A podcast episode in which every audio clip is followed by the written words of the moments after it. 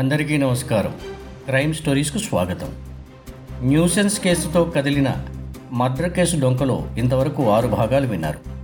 మల్లేష్ శవాన్ని వెలికి తీసేందుకు వెళ్ళిన ఇన్స్పెక్టర్ కృష్ణయ్య నిందితులు మరో మృతదేహాన్ని పాతిపెట్టిన ప్రదేశాన్ని కూడా గుర్తించాడని క్రిందటి భాగంలో విన్నాం.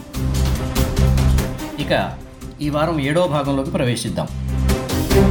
మల్లేష్ మృతదేహాన్ని వెలికి తీసే కార్యక్రమం పూర్తి చేయడంతో పాటు రెండో మృతదేహాన్ని బాతిపెట్టిన ప్రదేశాన్ని కూడా కనుగొని ఫోరెన్సిక్ నిపుణులు మల్లేష్ కుటుంబ సభ్యులతో ఇన్స్పెక్టర్ కృష్ణయ్య స్టేషన్కు తిరిగి వచ్చాడు స్టేషన్కు చేరుకున్న వెంటనే మరోసారి పబ్లిక్ ప్రాసిక్యూటర్కు ఫోన్ చేశాడు.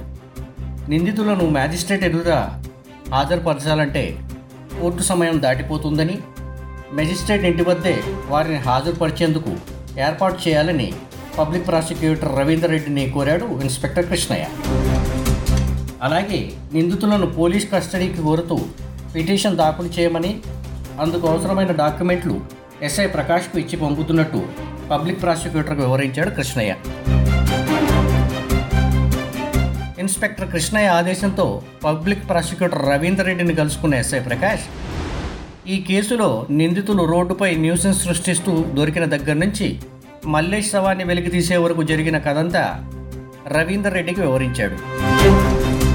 మల్లేష్ శవాన్ని వెలికి తీయడానికి వెళ్ళినప్పుడు రెండవ శవాన్ని అదే ప్రాంతంలో ఖననం చేశామని నిందితులు ఎంఆర్ఓ ఇతర సాక్షుల సమక్షంలో వెల్లడించారని రవీందర్ రెడ్డితో చెప్పాడు ప్రకాష్. రెండవ మృతదేహం వెలికి తీయడానికి అలాగే నిందితులు రెండవ హత్య ఎందుకు చేశారో తెలియాలంటే వారిని కస్టడీలోకి తీసుకుని విచారించాల్సిన అవసరం ఉందని రవీందర్ రెడ్డికి వివరించాడు ఎస్ఐ ప్రకాష్. పోలీస్ కస్టడీ పిటిషన్ను రేపు దాఖలు చేద్దాం. ఈలోగా నిందితులను మ్యాజిస్ట్రేట్ ఇంటి దగ్గర హాజరుపరిచేందుకు ఏర్పాట్లు చేయమని ఎస్ఐ ప్రకాష్కు సూచించాడు పబ్లిక్ ప్రాసిక్యూటర్. ఇక్కడ ఎస్ఐ ప్రకాష్ పబ్లిక్ ప్రాసిక్యూటర్కు కేసు వివరాలు చెబుతుండగానే అక్కడ స్టేషన్లో ఇన్స్పెక్టర్ కృష్ణయ్య రిమాండ్ రిపోర్ట్ సిద్ధం చేశాడు. డీసీపీకి ఏసీపీకి కేసు వివరాలు ఫోన్లోనే అప్డేట్ చేశాడు. మ్యాజిస్ట్రేట్ నుంచి గ్రీన్ సిగ్నల్ రాగానే నిందితులను వెంటబెట్టుకుని మ్యాజిస్ట్రేట్ ఇంటికి చేరుకున్నాడు. అదే సమయానికి public prosecutor Ravinder Reddy SI Prakash కూడా మ్యాజిస్ట్రేట్ నివాసానికి చేరుకున్నారు. కేసు వివరాలన్నీ మ్యాజిస్ట్రేట్కు వివరించాడు పబ్లిక్ ప్రాసిక్యూటర్.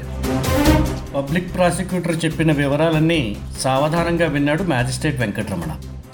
నిందితులను చీకటి పడిన తర్వాత జైల్లో ప్రవేశపెట్టేందుకు నిబంధనలు అంగీకరించవు.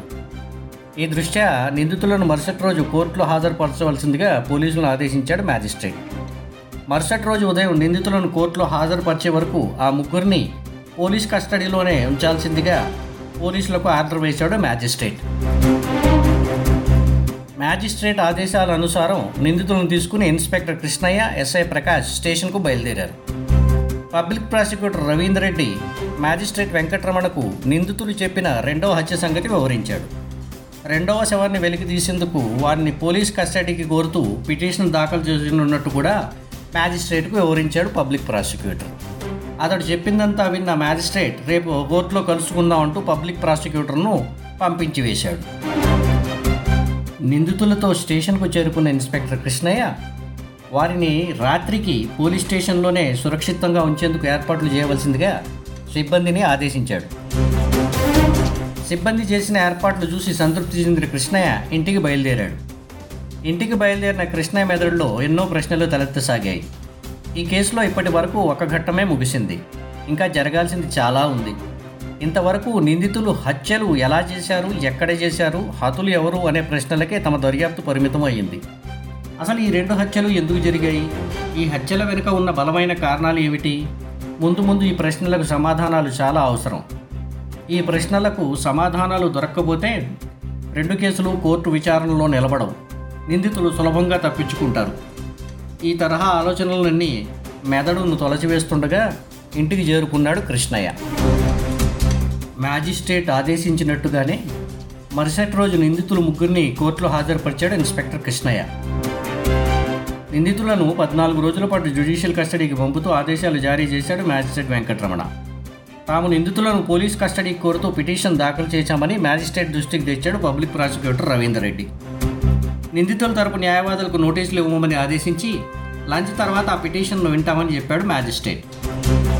మ్యాజిస్ట్రేట్ నిందితులను పోలీస్ కస్టడీకి అప్పగించాడా? రెండవ శవాన్ని వెలికి తీశారా? నిందితులు రెండు హత్యలు ఎందుకు చేశారు? ఈ ప్రశ్నలకు సమాధానాలు తరువాయి భాగంలో విందాం. అంతవరకు మీ షాజహాన్ సర్కార్ సైనింగ్ ఆఫ్